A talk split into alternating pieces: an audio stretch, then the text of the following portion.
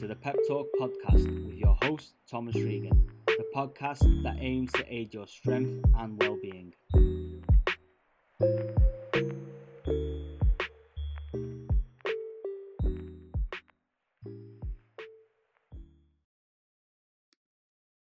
Okay, welcome to the first episode of Pep Talk. I'm Cycle Performance, uh, Thomas Regan. Today we have a former world record holder, Stephen Manuel, powerlifter. So, Steve, let's just get straight into it. Um, how did you get into uh, fitness and powerlifting? So getting into fitness, it was just I started. I just I've always been active. Like even like just when I was a kid, like there was no YouTube and stuff like that. So like you just kind of went out and climbed a tree or just played around, played football all the time. I've always been into fitness in a way. Like, started taking it seriously at like 14, 15 when I started playing rugby. Because okay. like I was, like, I've always been the shortest in most rooms, and I was skinny as out when um when I first started doing all that. So I just started lifting weights to try and be have a bit more of a presence on the pitch, I guess. Yeah. So you started lifting to help with your uh, rugby performance. Yeah, pretty much. Like it's just that that was the that, it, it, it's always been about performance for me. Yeah, and did it start with powerlifting, or was it more just getting in the gym, uh, what's what, or did you go, you know what, I'm going to be a powerlifter? Just went, I just went. to Um, I went. Used to go to the gym with me, with me mate and his dad. Like after school when I was fourteen, like he just shows what to do.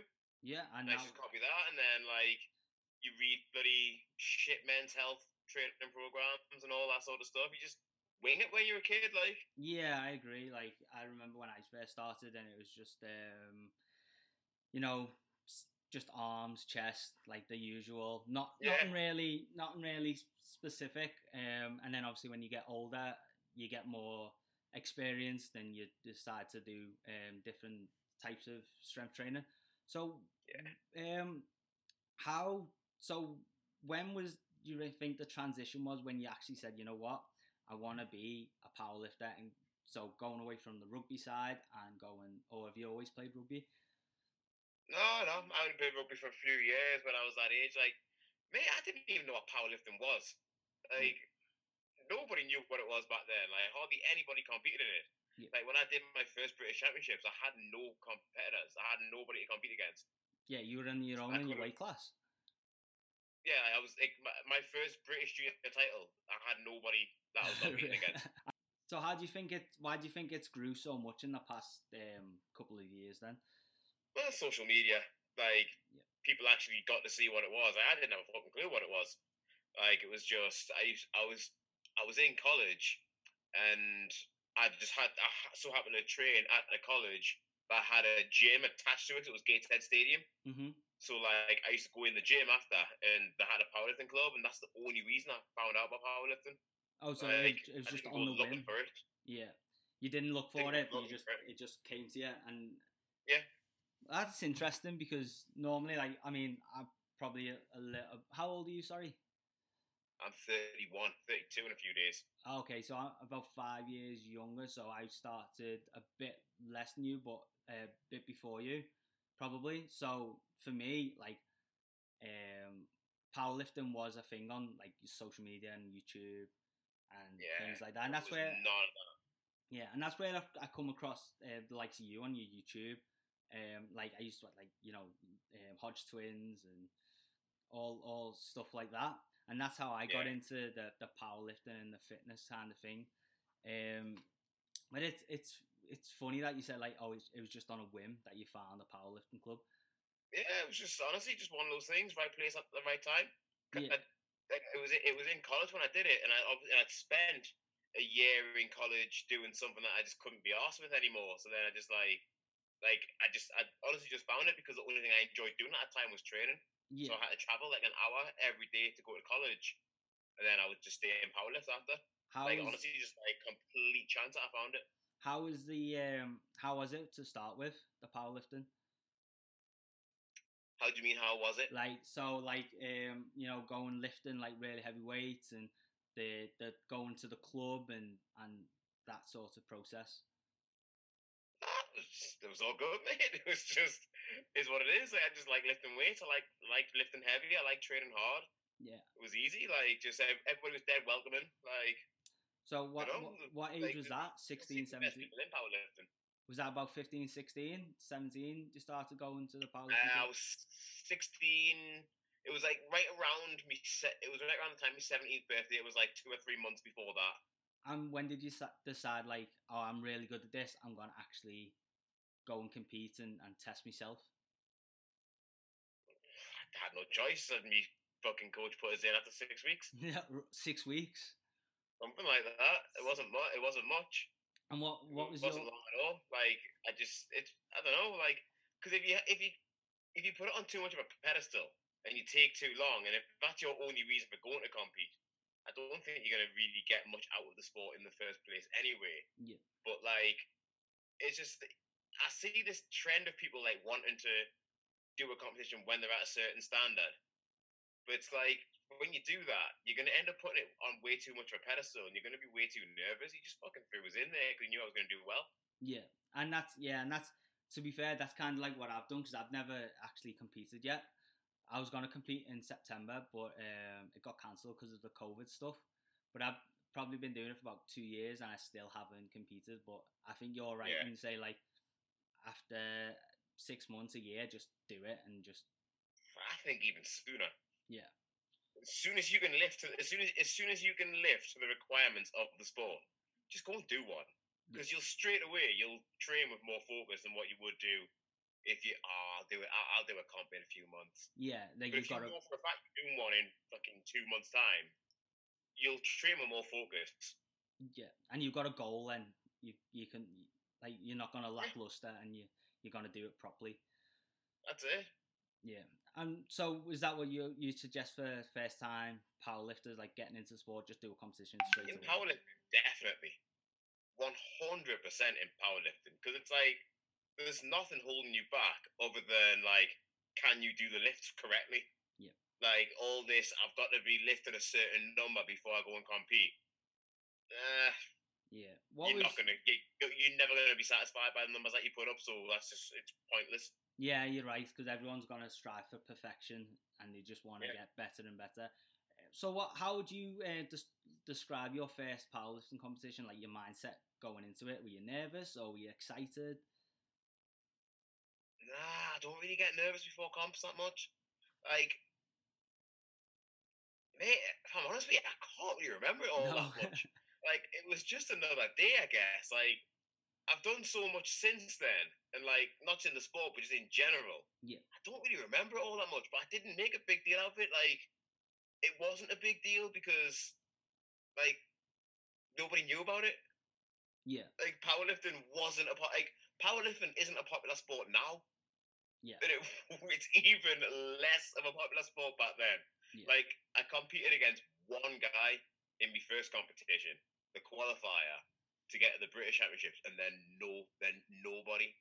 So like in my first year of competition, I competed against one person because it was that popular.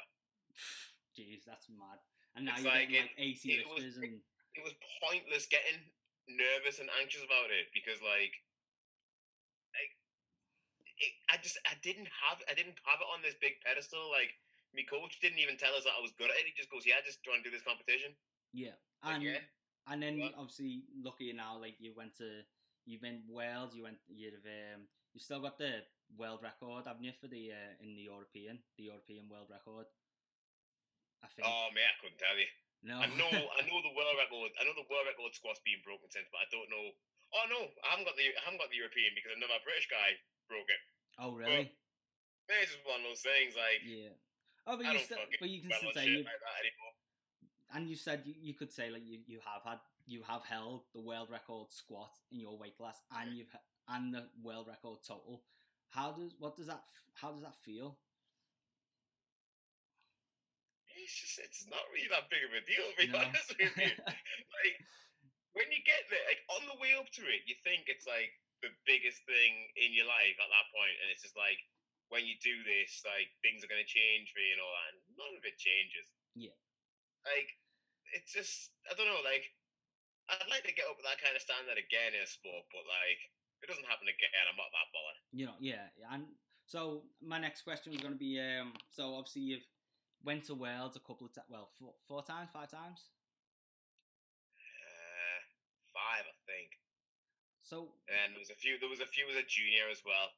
yeah, okay, so that that's that counts, doesn't it? Because like eight or nine internationals, something like that. Okay, so that's uh, so for me that's like that's up here, like I'm like down here. so what would you um what would you suggest to like um to get to that level? Like what what's the mindset of uh, to get to the world level? you've got to be prepared to put in a minimum. Right. So just to get close to an international standard, depending on like kind of. Like, I'm, I'm assuming this isn't like somebody who's like massively genetically gifted or not like that. No, no, no, just like an average Joe or someone who's like Joe. intermediate, you know, just wanting to think that Okay, they could could try and get there, even if they can't. Like, what would you the mindset to? Right. And so minimum before we even get the conversation of could you get here, I'd say five six years. Yeah, you've got to be prepared for that just to be in the conversation of can I actually get to internationals? Yeah. Like it's a marathon, not a sprint, as cheesy as it sounds. And it's like I always tell people it's a sport of diminishing return. Yep. So it's like when you first start off doing it, you don't have to work hard at all to improve a lot. Yep. But the better you get at it, you've got to work even harder to improve less and less. Yep. So it's like you can't like if you put on 150 kilos to your total in your first year, amazing. But your fucking next year is going to be 75, yeah. and And you're just gonna get then slower and slower. then 30, and it just goes like that. And it's like it's the people who enjoy the process more than the achievement that stick around really. Like yeah, unless you're super genetically gifted and you're going to get somewhere quick, or you're coming from a sport where you've already been strong, like a big prop in rugby, Yeah. might make a transition really easy into powerlifting because they've already been lifting. There's a big like lifting culture in rugby. Yeah. So it's like it really depends on the individual, but uh, most people really before you even are going to get the chance to get close to that kind of level, five six years of fairly solid, just putting in the work. Like yeah. And um, I agree with you when you were saying about um, you know, you lift for yourself more. You lift for intrinsic, intrinsically and extrinsically, and not looking for it the achievements because eventually, when you get them achievements, you're just gonna be like probably not as motivated anymore. So I, I do agree with you about the the, the process about um, the process. Sorry, the uh, the Canadians coming out to me. Um, the, the process of lifting weights, and so you said like a minimum six years before you get to like that high peak standard of worlds. Okay, and um, so a little story, right? So when I I remember you when you were a PT at JD Gym in Liverpool, all right. right? Yeah, yeah. So You knew the I knew there was a Scouse accent. yeah, so yeah, so I remember when I I wasn't a powerlifter, but I was like fucking around with weights and not doing the right stuff. But I just remember you a few times, and you were squatting, and you had like I don't know how many plates you had on the bar, but you had loads, and I was like, what the what the hell is this guy? Who the hell is this guy? Oh my god! But um, so what made you? Um, anyway, my question was, what made you move to um Liverpool? Uh, It was uni, mate. Just purely university. Like I went and studied sports science, sport and exercise science at Liverpool John Moores, and at the time, I don't know if it still is. I haven't really followed up on them and out like that, but like at the time, it was one of the best institutions in the world for sport and exercise science. So Mm. like, it's not that far away, and I wanted to be the best that I could be with powerlifting and just with everything. Yeah. So I just thought I'd go somewhere where I get where I get the better education. So did you um choose your education because of the lifting and stuff to help you with your Um, so basically, what it what it was was when I first left school, I just thought like, right, I want to do a job where I'm going to make as much money as I can. So I studied like IT, accountancy, business studies, and I just hated all of it. I just couldn't stand any of it, and like I didn't really know what I wanted to do. And the only thing that I did like doing was lifting weights. Yep. So then I just figured I'm just gonna just go to college and do that instead. Then so I just went and like learned about the exercise science and we actually hated science in school, but then as soon as it was applied into like a sporting context, I just You couldn't get it. enough of it. Yeah. And so, Yeah. did you feel like that was a, a big process in um, in your lifting career, so to say, like your PT in career or coaching? Um, the move to Liverpool. Um, the, the both moving to Liverpool and the John Moores um going to university and So the actual experience of going to university, definitely. Yep. Like, just it's good to just get get a bit of life experience and to be out on your own and all that sort of stuff. One hundred percent. John Moores an amazing institution, and um, the only thing I probably would say is now is like looking back, I, I've never really been asked about my qualifications. I've never really like. So I've never really, like, I never had to prove to a client me qualifications or anything like that, which is a bit fucking bizarre. Yeah. Um, and but the one, the best thing I got from university, one hundred percent though, is um the ability to like critically evaluate. Yeah. So like when whenever you're trying to come, when- whenever you're basically trying, kind of like forming your own philosophies and everything. There's way too many people now just kind of read what they want to hear and kind of like just Yep. read things that are going to play to their confirmation bias. yeah, Whereas when you're in university and if you want to get a good grade, you need to kind of show that you can evaluate things from more than one perspective and then come to your own conclusion rather Yeah. than just being it's X, Y, and Z because this. yeah, I agree. So- I and I could have got that from any I could have got that from any university in the country, really. Yeah. But saying that, like I wouldn't I wouldn't change a thing because some of my best friends in the world are from Liverpool and if they live in Liverpool still and Yeah. like if I hadn't have went there I wouldn't have met them. So Yeah, and yeah, I, I one of the things.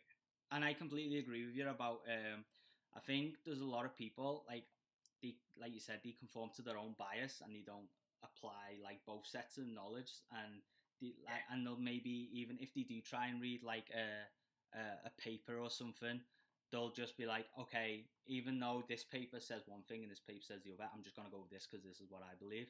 I think that's Yeah, a real massive problem in the uh, in in the industry and especially with like on Instagram and stuff, and they don't form their own conclusions. And I, yeah, I agree with you there. Like, make your own Yeah, people are just people are there's, there's this instant gratification is crazy these days and like rather than actually put in a bit of time to do a bit of wider reading Yeah. they'll just search until they find someone that agrees with them and then they're right and you're wrong yeah, exactly.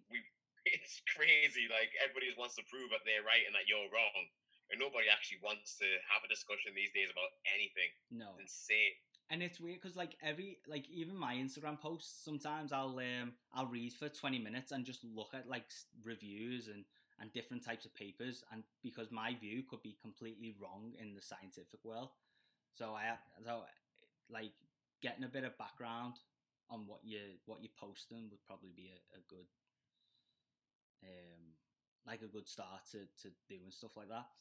Um, so what made you move back to um you're from Newcastle, Gateshead, uh, South Shields South Shields. Oh yeah, you, you Yeah. know because I remember um you used like uh, obviously I follow you on Instagram. You used to go to like away days and stuff with South Shields. You you just support them, Yeah, don't that many not that many but um, I mean, I can't, I can't handle the fucking chanting, man. They're doing me in. so what made you move back to um, South Shields then? Uh, it was just time. I've been in Liverpool a while, and I don't know. This is something about the city that I just I, I love Liverpool City. This is not aimed at that at all. Yeah, There's something about city life that I just don't like. Yeah. And yeah, I just missed my mates and all that back home, and it was just time to come back. yeah. It was just one. Was it? Was that like? So it was more of a personal choice than a, a career choice. Oh yeah. Yeah. More, than- more of a personal choice than anything. Yeah, and did that did that affect your career in any way, or No, I mean my business, my business is all online pretty much. Well, largely online. I still train people out of gyms, but I can do that. The I can move to any place and find a gym that I can work train people out of, and Yeah. I've always got a computer and a phone, so I can always keep in touch with people and all that. I didn't. It, it was an easy decision to make. Just like that's then that and that made it easier knowing that I could just kind of up sticks and just start up again. Yeah, and what was and um, so have you always done online programming and online training, or did you like move away from the how how did that come about? I've always done bits of everything really. So I've always had people that I train in gyms. I've always had people that I train online. It's just yeah, it's just I've always done a little bit of everything really. Do you, but I kind of found it hard to just kind of have one thing that I want to go into. Like my mind's all over the place all the time. Yeah. Did you find so? Did did you find it um easy to like just do online, or did you do you find it better working one on one, or how how how would you? There's pros and cons to all of it. Like there's pros and cons to both of them. Like sometimes when you're training people in person, if you feel like they're not committed, to me, it's just I hate I hate wasting my time on people like that. Like I hate the idea of giving up an hour of my time to try and help this person out when they can't help themselves out Yeah. when I'm not. Yeah. It's like so it's really easy to get frustrated when you're when you've got somebody who's given up who I'm giving up like two, three hours a week for. Yeah. Sometimes for a number of months. And then it's just like they just give up. Yeah. Like that is that's that's I don't want to say I take it personally, but it annoys me. And it's Yeah. just like I would much so th- so that's the one benefit. So that's the one drawback you've got of personal training. Yeah. But then you can 100% build up a better rapport with somebody in person. Yeah. So then obviously you don't have that as much online communication. Like you've got to have somebody who's super motivated to be a good online trainer. Yeah. And it's just like there's, there's there's pros and cons to all of it. Do you, do you feel like frustrated then sometimes when you're on a one to one and and people aren't committed or you don't think they're given like hundred percent that you want like you Yeah. give them and they don't reciprocate it? Look, I, I, I, look at my time as being really valuable. Yep. And like, I don't mean that in a monetary sense. I just mean like, look, if you don't want to actually put the effort in here, I'd much rather be fucking sat at home watching Netflix. Yep. Like, do you know what I mean? Yeah. Like, I'd much rather be anywhere else but here. If you can't be fucking asked being here. Have, have you said that to many people? What sorry? Have you said that to many people? Have you just said, you know oh what, yeah. see you later, I can't be asked with you anymore, like you Not so much see you later. I don't. I wouldn't be like you don't Just- fuck off. Yeah. But like I've had those fucking come to Jesus meetings with people where you just like where you just lay it all out and you just say like, look, if you don't want to be here, you don't have to be here. Yeah. Like I've even like I've proper felt uncomfortable blasting some people in the middle of the gym just because of the Yeah. things that the fucking that come out of the mouth and all that. It's like I spend so long trying to teach people about like um just eating in moderation and just like just getting the basics right and everything. Yeah. And like I was I, I was in a session with, with a client and mate, I just I had to go and just fucking step away for like five minutes because she just because like honestly I've been teaching her about like not beating yourself about eating about eating food and all this sort of stuff and like really like borderline eating disorder stuff to then feeling like I'd gotten I'd gotten into a better space. Yeah. And then she came in this one day. I swear to God, I'd been drilling it into her for six months. I'd sat her down, drew out a diagram of why my way works and your way hasn't, and all this sort of stuff. Yeah. And then this one day she came in. She goes, "Oh, I'm going on holiday. No carbs before Marbs." And I just, I just, I hit the fucking roof. hit the fucking roof. I had honestly, I had to go and set away for five minutes. yeah, that frustrated. Just, it, just it's infuriating. Yeah. Do you do you feel like um so obviously when you get a coach or you get a personal trainer you have to put your trust in them do you feel like sometimes that they don't give you enough like that girl they don't give you enough trust to know what you're doing Mate, I just think with most of it, most of the ones that frustrate you, they just come in with the attitude of, right, I'm gonna sort myself out now. I'm gonna pay somebody else to fucking tell me what to do. And it's just like that's not a, like if that's your motivation going into it from the very start. Yeah. I don't really think you've got much of a chance of getting anywhere with it. Yeah. So it's you like we just we don't like people just want to be fucking spoon fed everything. Yeah. And it just doesn't work. Yeah. I I agree. I remember when uh, when I had my coach, and um, all I used to ask him was I used to pick his brains all the time. I like he'd tell me what to do, but I wouldn't get okay. Then that's it. I'd always try and pick his brains, and I feel like mm. that could be the difference between someone who's like really committed and someone who's just like there to just do a workout, go home, and not think about it again. Would you agree? It depends as well, though, because then if that question is something that like we've had a discussion about three or four times, then it shows that you're not really engaging that much in the first place. It's like yeah. it's good to ask questions and everything, but it's also it's like that can be a bit of a slippery slope to where it goes back to like what one of my one of my philosophies as a coach is like after you've worked with me, you should be able to do the basics yourself and like you should basically be able to do the do the basics yourself and be your own coach for a good while unless you want anything like super specific. Yeah. And it's just like yeah, I get the whole asking questions for all that side of things, but then sometimes, then that just reinforces the PT as your crutch. Yeah. So Yeah. like, I'm, I'm happy to answer questions and all that, but if it's something that I know for a fucking fact I've answered a good few times, I just that's when I say like, look, how much are you actually paying attention? Because I know for a fact we've had this conversation before. Yeah. So And- it's, it, it, it all depends. Yeah, and um, okay, and so um, you were talked briefly about um, so that woman had a, a like a disordered eating pattern. So would Mm. you say um, so with you like diet? What's your like go to with um, diet? Do you um, what type of like method do you use? Man, I just you're asking the wrong person about diet again. Like I don't mate, I don't believe in any of it. Yeah. Just get the basics right. If I was to say anything, it'd be your 80 20. Yeah. 80 20. That would be the that would be the thing. But it's like I don't give a fuck what time I eat my first meal in the day. I don't care how many how many cups of coffee I have in a day. Like I'm really just trying to eat as intuitively as possible most of the time. Yeah. Unless I'm getting ready for something specific. Like people who are tracking for a year constantly with no breaks, multiple years constantly with no breaks.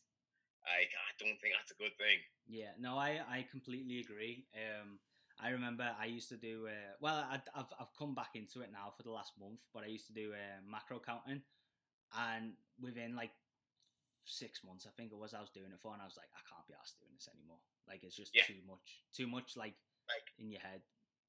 It's a good thing to do excessively when you're learning it. Yep. But then you should be putting in regular diet breaks, one hundred percent putting in regular diet breaks to where like you're not where you're not counting and you're not necessarily worrying about like eating to a specific way. Yeah. You should be having them in regularly. But for me, I only want to be focused on that stuff. I'm getting I'm getting ready for something specific now. So Like I'd much rather just I'd much rather know how to eat intuitively. Yeah. And not be as bothered about my physique for a bit. Like I've, I'm happy with how I look right now, and I'm I haven't tracked a thing all lockdown. Yeah. And how's that? working hard. How's that been the lockdown for you? Like, because I know about up here, it's it's uh, it's it's actually quite good up here. Like, there's there's no cases, so we can go to the gym again. Yeah. But what's it like back at home? It's getting boring as fuck now, mate. I'll tell you that. I think we're about 13 weeks in. Free, yeah, I think it's it's definitely 10. It's somewhere between 10 and 13 weeks, I think it is, something like that. It's just the novelty wore off about fucking six weeks ago. yeah. And now the weather's turning shit. So that's just making it even worse. I know it must be horrible, like being pent in, not being able to to go to the gym. But I've seen on like on your Instagram and stuff, you're still trying to move and you're still trying to do some sort of workout. training's been good. Training's been really good. I've just all this extra time on my hands. I've just been trying to just train more frequently in the day, and I don't know. It's just there's nothing else to do. Yeah, what's that? What's that process been like from like lifting weights to not lifting as heavy anymore, or do you have a home gym? Doesn't bother me one bit, mate. I just like working hard. Yeah. Doesn't matter what it is. I just like working hard. Yeah, no So- matter what, you'll just do it. I'll get I'll get the same kind of I'll get the same kind of enjoyment not necessarily at the time, but just like the but the internal things you get from training and everything. Yeah. I get the same feeling as what I do squatting something big to what I do like running a kilometer hard. Like Yeah. I just like working hard. I just like working hard. That's it. Yeah. So you're training like once or twice now a day, because what? Uh, like two, three times a day sometimes, but then like they're not all hard sessions. Like Yeah. a walk, like uh, anything deliberate for me is a session. Okay. So like if I just go out for a walk with a with like a if I go for a walk with a weighted rucksack, Yeah. that's a session. Like if I just do some stretching, that's a session. Like uh, it, it doesn't it's it doesn't have to be a certain level of difficulty or intensity to be deemed a session. Like active recovery is a session, Yeah, yeah, totally. you know, and people just don't look at it that way. How was it going from powerlifting to um bodybuilding? What did your training It change? was different. It was definitely different. Like I tell this story a few times to people, and like um, so before I actually did the competition, I went to go and watch a show, Okay. and it was a it was a NABBA show, and I know you're allowed to take gear Yeah. with NABBA, and it was like it, it it was just weird. It was just a weird, weird, weird experience. Like the first thing I saw, the absolute very first thing that I saw was uh, some 19 year old kid getting his ma to put fake tan on like his inner thigh. It was like, what the fuck's going on here? Like, is this normal? What's going on? So like that was the very first thing that I saw. But then like I don't know, like it's just it was just weird. Like the, the kind of people that are attracted to bodybuilding. Like most of the conversations I had with people, they just wanted to talk about them fucking selves. It was unbelievable. yeah. Like just it was almost as if like every person you had a conversation with they couldn't wait for you to stop talking so they could talk about themselves. really? It was bizarre. But like I got what I needed out of watching the show. Like I just wanted to kind of see how it all worked, like what the order of events was. Yeah. Um kind of how people took to like how, people approach their posing routines. I went with a notepad, I made notes and all that. I got what I needed out of it, you know? Yeah. But then um oh it was meant training for the training for that competition was fucking class. Really? Doing the competition was class as well. Mate, I enjoyed all of it. Yeah. Even even enjoyed it. like the diet and down to like whatever percent body fat. Yeah, because it was because I don't care how I look. That wasn't the goal. That wasn't the idea behind it. Yeah. The goal. The goal behind it was how far can I take it without like neglecting anything from my life. So I was still going to see my godson, still going for walks in the park, still putting fucking sugar in my coffee. Yep. Still having gingerbread lattes, all that sort of stuff. I was still doing as much of that as I possibly could. And I just wanted to see how far I could push it. And I don't know, I enjoyed. I just enjoyed restricting myself like that and just seeing what I was actually capable of. Yeah. And what's the mindset going into that? Because I mean, for me, getting to that percent body fat just seems like just madness to me. Just like. So, I wasn't. I didn't actually know what I was capable of. I didn't know how I was going to look. Yeah. So, like, it was fun. Like, every time. Like, every time, every three or four days, when you've been restricting yourself, then you woke up and, like, a little bit more detail came in. Like, it was exciting. Yeah. It was cool to see. Like, it was just class seeing yourself just. Mate, I honestly thought the, the thing that would have actually really fucked me head would have been how light I got Yeah. but it honestly didn't. Like, I got to something like I think I was eighty five point six on the scale for both shows, Yeah. something like that, and like it was tiny compared to how I have looked. But like I don't know, I just I didn't really care. What what what's your like average weight? What do you normally like walk around at on average? Fucking hell! in, what, in which year? It fucking changes year by year, man. just okay, just before your competition. Right, so I reckon. Right. I'll answer it this way. All things going well, and me not being an absolute fat mess, I should probably walk around at about ninety-seven kilos. Ninety-seven. Okay. I'd So- probably say about ninety-seven. Like right now, I'm about 99, 100 ish. Yeah. There's still a few kilos I could drop, and I wouldn't have to. Like, it wouldn't be much of an effort. It would just be stop eating like a bastard and stop drinking so much cider. Yeah. So that's so that's a big weight weight change in it. The swing from Yeah, ninety-seven. but from then, like, I, but from me starting to get in better shape to making stage was like a year and a half, two year process, and I started at about 112 kilos. Really. Yeah, like I, Wow. it got out of hand with my fucking stupid head. The way that I keep getting so depressed all the time, like it got out of hand that year. Really. So what? So were you like fluctuating as you were doing the competition, or was it like? No, um, no, no. So like, I'm talking like, so it was 2019 when I did the comp. Yeah. So like, I'm on about like end of 2017. Like right around the time, so like right after I kind of like moved back up home here, and I knew that I was done with powerlifting and everything. I was like, I was low 110s. Yeah. In body weight, and then it was just like a slow decline, and then it just ended up with me making stage. So it's a it was a long. That is a long process, though. Two years to get to. It is, and this is why you have to kind of. This is why you have to have it in your head that you've got to be very process oriented in this. Yep. Because most people, like I, it took me nearly two years to get that lean from where I was, and I've already got a shitload of muscle. Yep. Most people who are worried about how they look, they don't even have any fucking muscle yet. Yep. And this is why you've got to be process oriented because if you're only if you're if you're one too quickly, you're not going to get it and you're not going to keep it. Yeah. So it's like that's why you you've got to find other ways to actually keep things interesting. Because if the only thing that you're interested in is how big your fucking arms are getting, or if you can see your abs yet, you you're gonna you're fucked. Yeah, you're not gonna do it.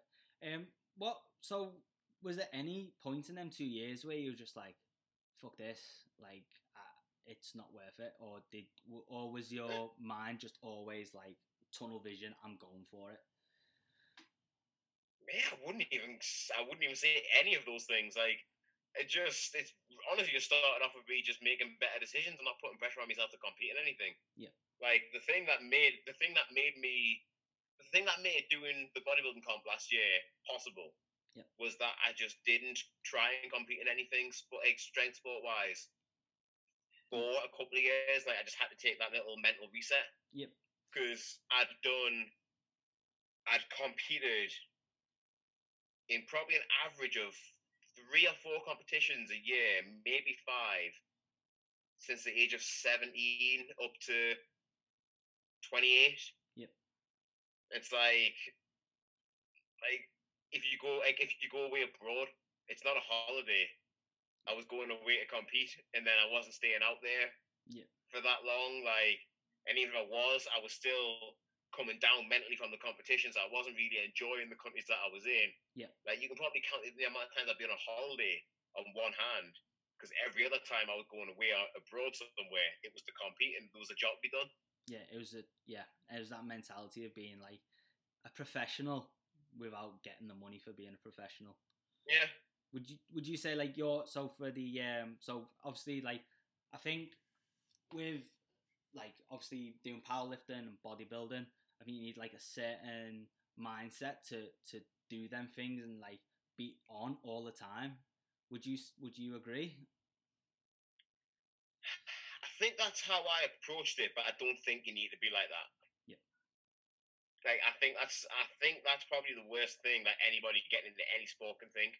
Yeah. Because it's way too easy then to lose sight of why you're doing something, and it's like it if if that's your mindset all the time, you have to be on like all the rest of it. It's going to become a chore fast. Yeah. And like I would have had no problem with powerlifting being a chore if I was making Premiership footballer money. Yeah. Like, but you're just not. The reality is, you're just not. Yeah.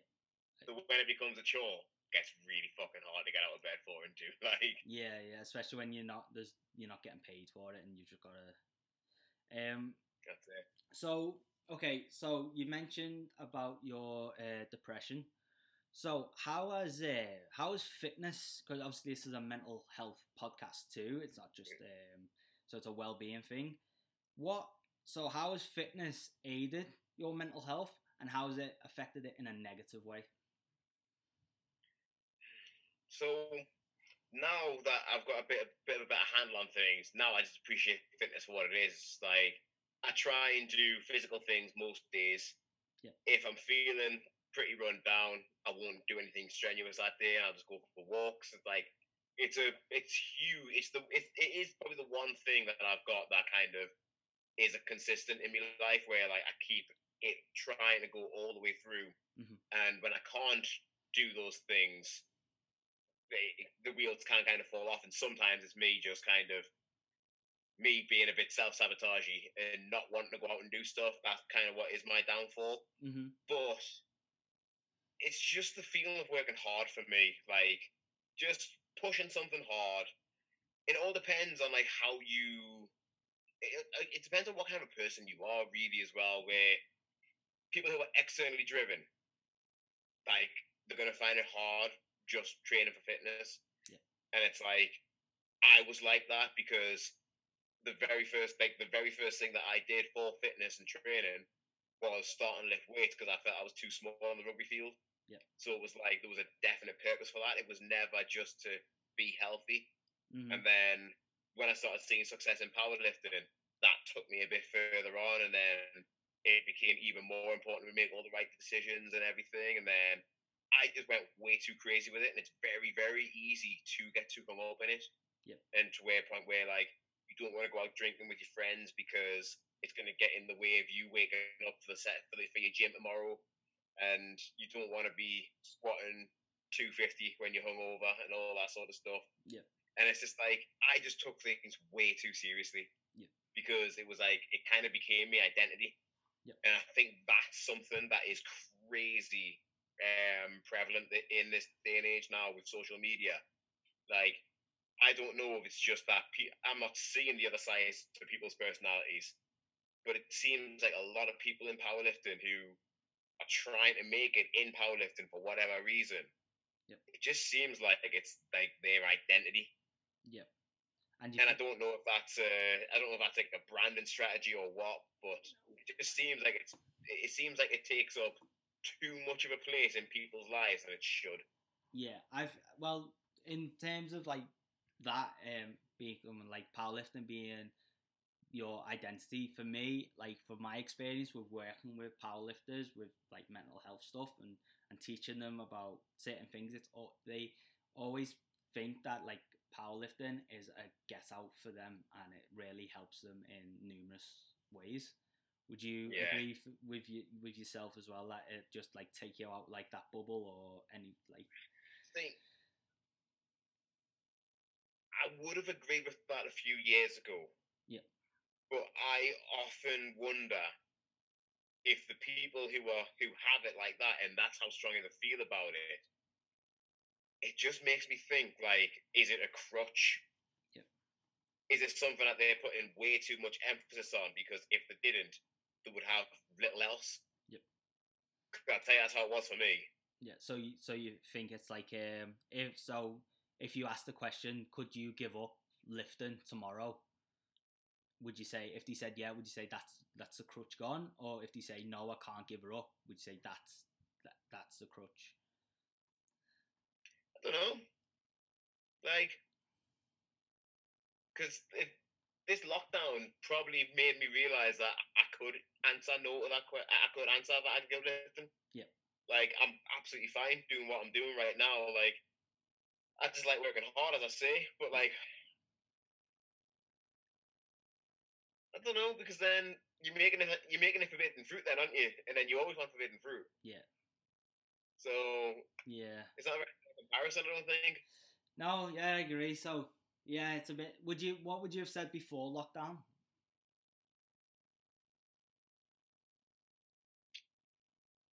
I was definitely worried. Yeah. But I knew there was ways. But then again, like all I've done is found strategic ways to still be able to lift. Yeah. I've made I've made sandbags and stuff like that. Like I'm just doing pull ups on my front porch and stuff. Like I've I've just made I've found strategic ways to still lift. Yeah. But my training hasn't been like traditional lifting. Yeah. I, I honestly don't know. I really don't know. Do you think so? Would you say like any? So instead of just doing like powerlifting or bodybuilding or just going to the gym lifting weights, you say just fitness in general is just a good thing? Obviously, it's a good thing to have for your mental health.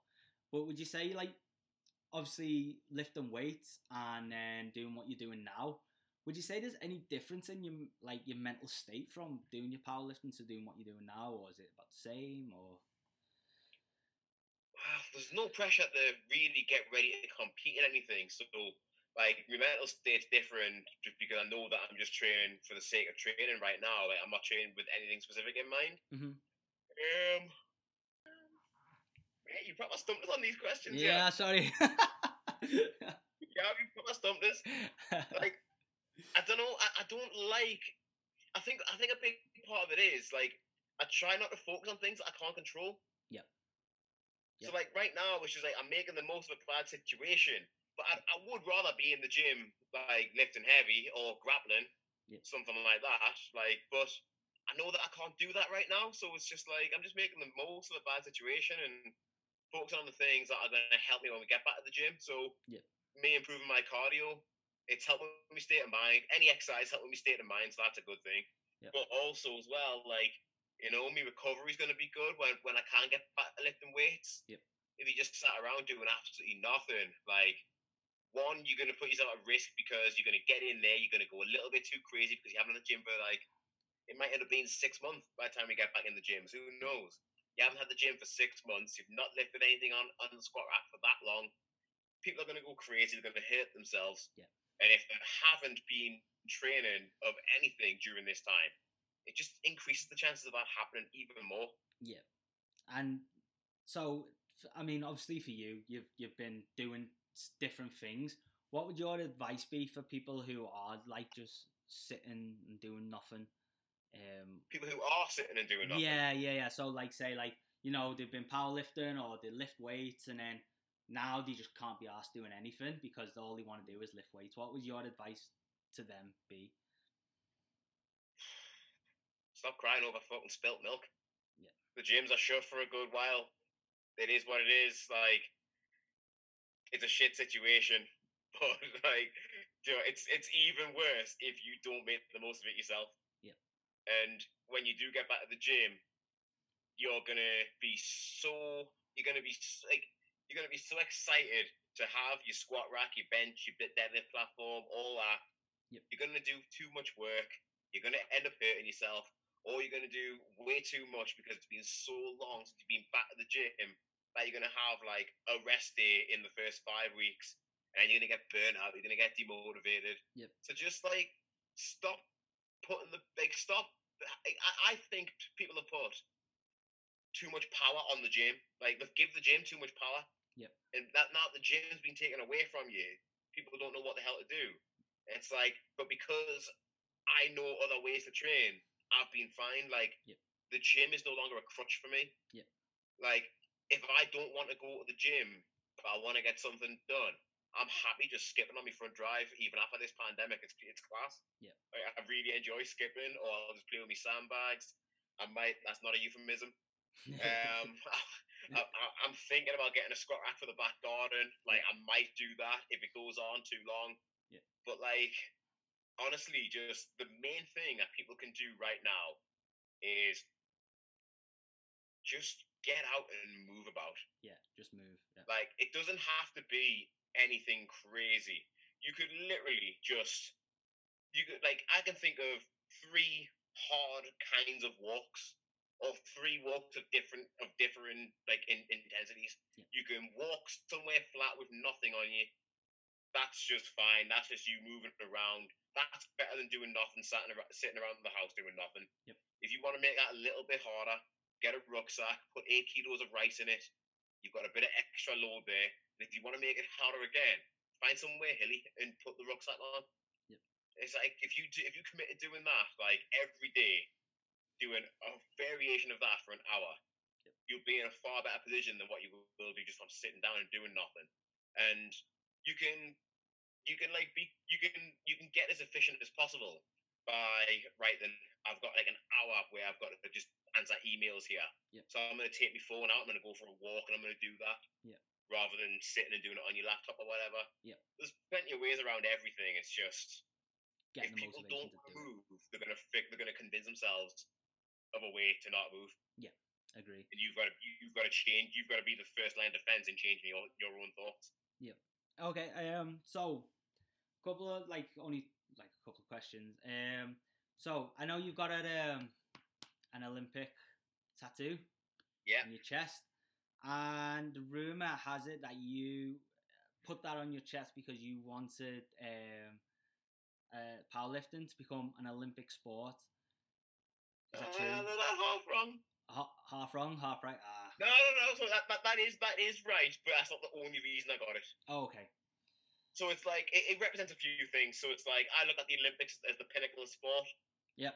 And when I moved away at university, like that was the reason why I was doing it. I wanted to learn everything I could to become the best. Yep. So like I got it there to remind myself every time I saw it to why I was away, why I was doing what I was doing in the first place. Yep.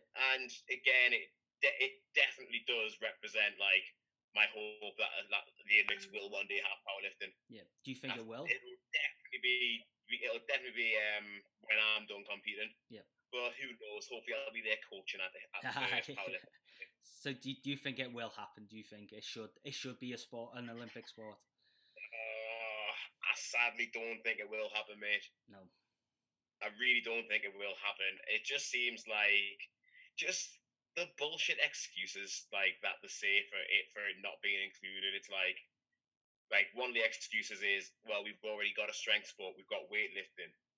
But then you see fucking road cycling, BMX, track cycling, Yeah. there's three different kinds of cycling.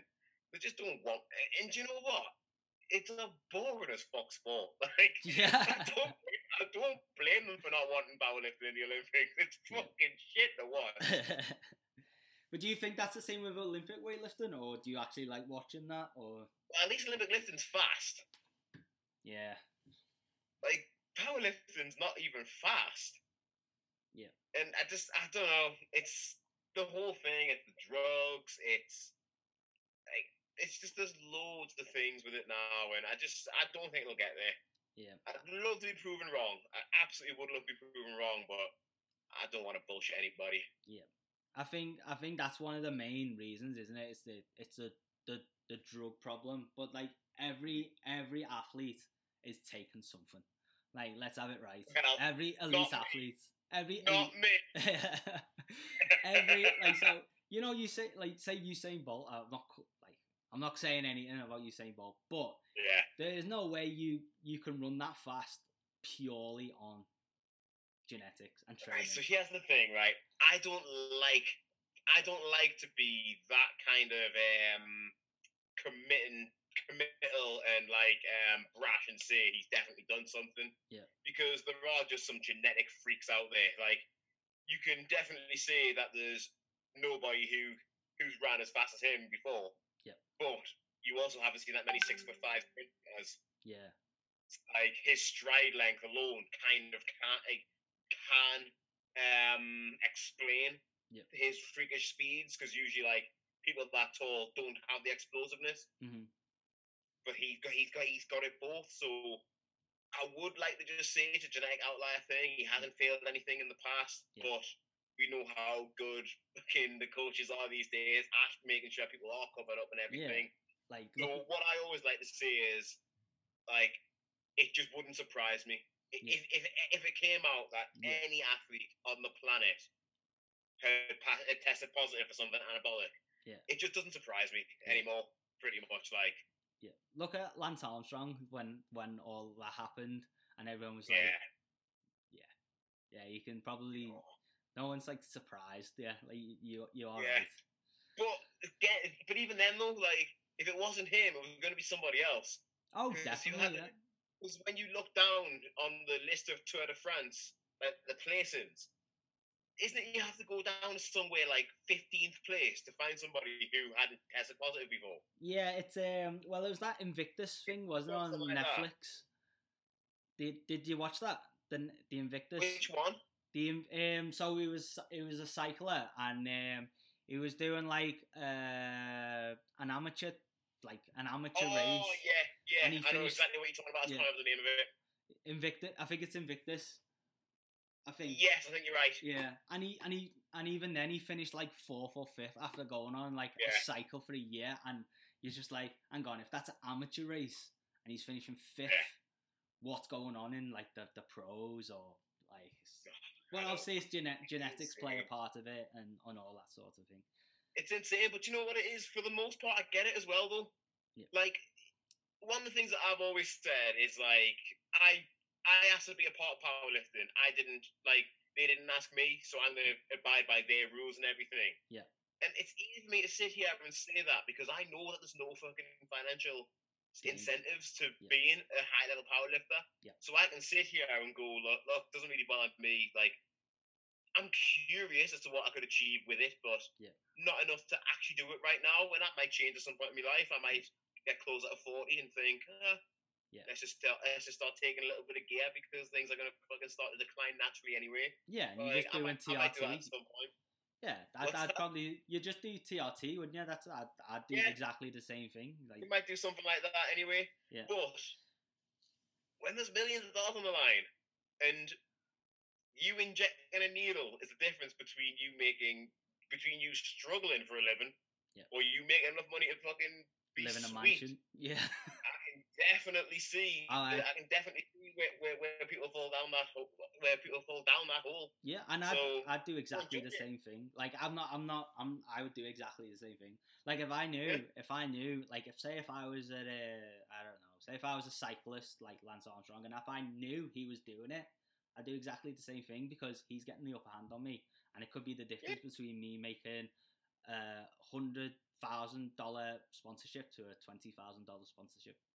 Like, Yeah. it's a, it's a big, Your your quality of life is going to be significantly different Yeah. for having either of those two things.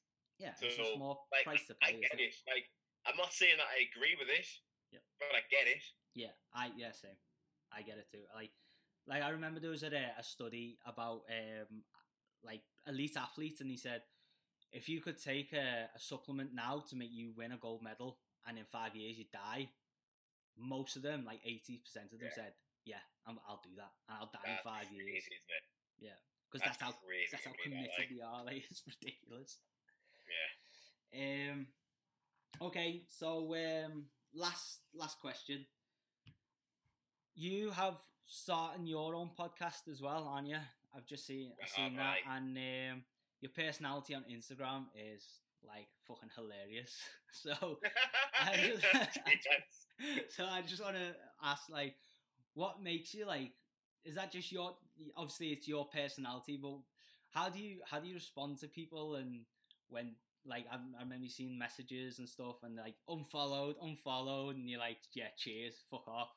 But how how what makes you like come up with like these ideas? Is it just you, or do you just wake up and go, I'm gonna do Mate, mate, I wish I could tell you. Honestly, wish I could tell you. It's just I've just got a proper hyperactive brain, and then sometimes like I'll be sat and like I'll just get like a stupid idea in my head, yeah, and then like just it just snowballs from there. yeah, Like perfect example when that guy um messaged me to tell to tell him that he unfollowed us and that I was a fat faggot. yeah, Like when I got that message off him, like immediately the first thing that went in my head was, I wonder if I can get him to admit that he'll follow us again. If I can, abs. so I just started messaging him, and then it was like, oh, I'm gonna troll the fuck out of him here. And then it then within the space of like ten minutes, I went from just typing out a message back to try and get him to follow me again yeah. to see if he would, to then coming up with the fucking bananas and the wine bottle gag. it's like it's my mind just races like that when I get an idea, and then like so if you ever see me just start giggling at myself, I can guarantee guarantee you, I've just thought of a stupid picture I can take, or a way I can fucking prank somebody. so you know, yeah. So what's your uh, what's your podcast gonna gonna be about then? So it's the Project Natty Go podcast, and for me, I want to, I want to get back to competing as soon as we can. Mm-hmm. Bodybuilding or powerlifting? All of it. All of it. Okay. Bodybuilding, powerlifting, strongman. I want to try and become the nat- the best natural strength athlete on the planet. Mm-hmm. So I want to win the I want to win the IPF world title. I want me pro card in natural bodybuilding. Yep. And I also want to get to a world natural strongman championships. Okay. And Are they your, I wanna your do it. goals? And I want to do it without my head fucking falling off this time. I want to try and keep my head together and like keep my life together this time. do you do you think uh, doing the whole the whole shebang? Do you think it'll take its toll on you, or do you think you it like the the mental preparation and all that's gonna be like? I know when I'm gonna do. I just think I've learned a lot about myself and about how I actually want to live my life right now. And like, like I say that I want to do these things, but if at any point I feel like it's getting in the way of me being happy, Yep. I'm quite happy to just fucking say, ah, fuck that. Yep. Like, I want to get back and I, I want to get back to competing again because I enjoy it. Yep. But I don't want to lose the sense of fun this time. and what? And I just didn't find that last three or four years of competing fun. Yeah. So what? What are you gonna? What, so how's that gonna plan out? Have you decided like you're gonna do uh, powerlifting and then bodybuilding and then I've strongman, or you just no gotta? idea, mate. Yeah, just do whatever. I've got no idea. Oh, like again, like I said before, I don't like dwelling on things that I'm not in control of right now. Yeah. Like I don't like I don't like dwelling on things that I'm not in control of. Mhm. And right now, there's no dates for any competitions. Yeah. There's only rumors. Yeah. And even if there were dates for competitions, there's not much I can do about it right now because I'm just I still can't get to the gym anyway. Yeah. So I'm just gonna keep training, get in the best shape I can, eat as much food as I can, and then when I'm ready to decide on what the first one's gonna be, it definitely won't be bodybuilding though. I think I'll end up ending on bodybuilding. Yeah. Just because it's gonna um take the biggest toll out of us and Yeah. like I realise now from doing that first comp, like you really want to be giving yourself a good year just to recover from that from getting ready for that competition. So Yeah. I'm 32 next week. I don't have that many more years where I can really be at the elite end of strength sports because of how long I've been in them for. Yep. So probably talking like a five year max timeline of this. Yep. Um, So what would you do? What would you do in your uh, powerlifting? Would you go to the 105s again or 93s or what? How would that? Whatever. let's just see where let's just Okay. see where let's see what body weight I'm sitting at when the time comes. Yep. And then we'll plan from there. We just I don't I don't like to look too far ahead with stuff like that. Yep. Yeah. Pointless. Just be in the present, mindfulness. Yeah, like you got to. I really, really do teach me. I really do work hard to try and stay in the present as much as I can. Yeah, and that's perfect. Like that's what I teach everyone is like mindfulness is. We've got to be. We've got to be like, like even like like so- just like sometimes, especially with people that know me, I get really annoyed when people ask us what I'm going to do next. Yeah. Because when people know us, they know that I fucking hate answering yeah. that question. Yeah, but honestly, mate, it's like I don't know what the calendars are looking like. I don't know anything about the current situation. Yeah. So I'm just gonna keep focusing on me, keep eating well, keep training hard, and then when somebody get ready for, yep. we'll focus in on it and we'll see we're in. No, um, I say, thank you very much for doing this because I know you're taking time out your day to um, to get to to do this. You didn't have to do it, so I'm really grateful for you like Mate, taking time out your day and, and getting. But um, yeah, I mean, I think a lot of people are gonna really enjoy this episode, and I've set the bar really high on this. I think. No, Did like you say this was your first episode? Yeah, it's my first episode. Yeah, Fucking get Yeah. yes! yeah, because I used. Yes, I love it. I Yeah. just, I've just took your podcast virginity. Yeah. So this is I like it, lad. Good man. So yeah, first episode out the bag, all done. But yeah, thank you very much. It's been a pleasure talking to you, and uh, Mate, no problem at all, man. I hope um, everything goes well. I'm gonna keep, obviously, I'm gonna keep uh, track of you on Instagram. On Facebook, whatever. And uh, I'm looking forward to your uh, podcasts as well. Oh, mate, I appreciate that. Thank you very much, mate. Cheers for having us on as well. No worries. Um, so this has been the first episode of Pep Talk um, with Steve Manuel, and yeah, so see you later, and uh,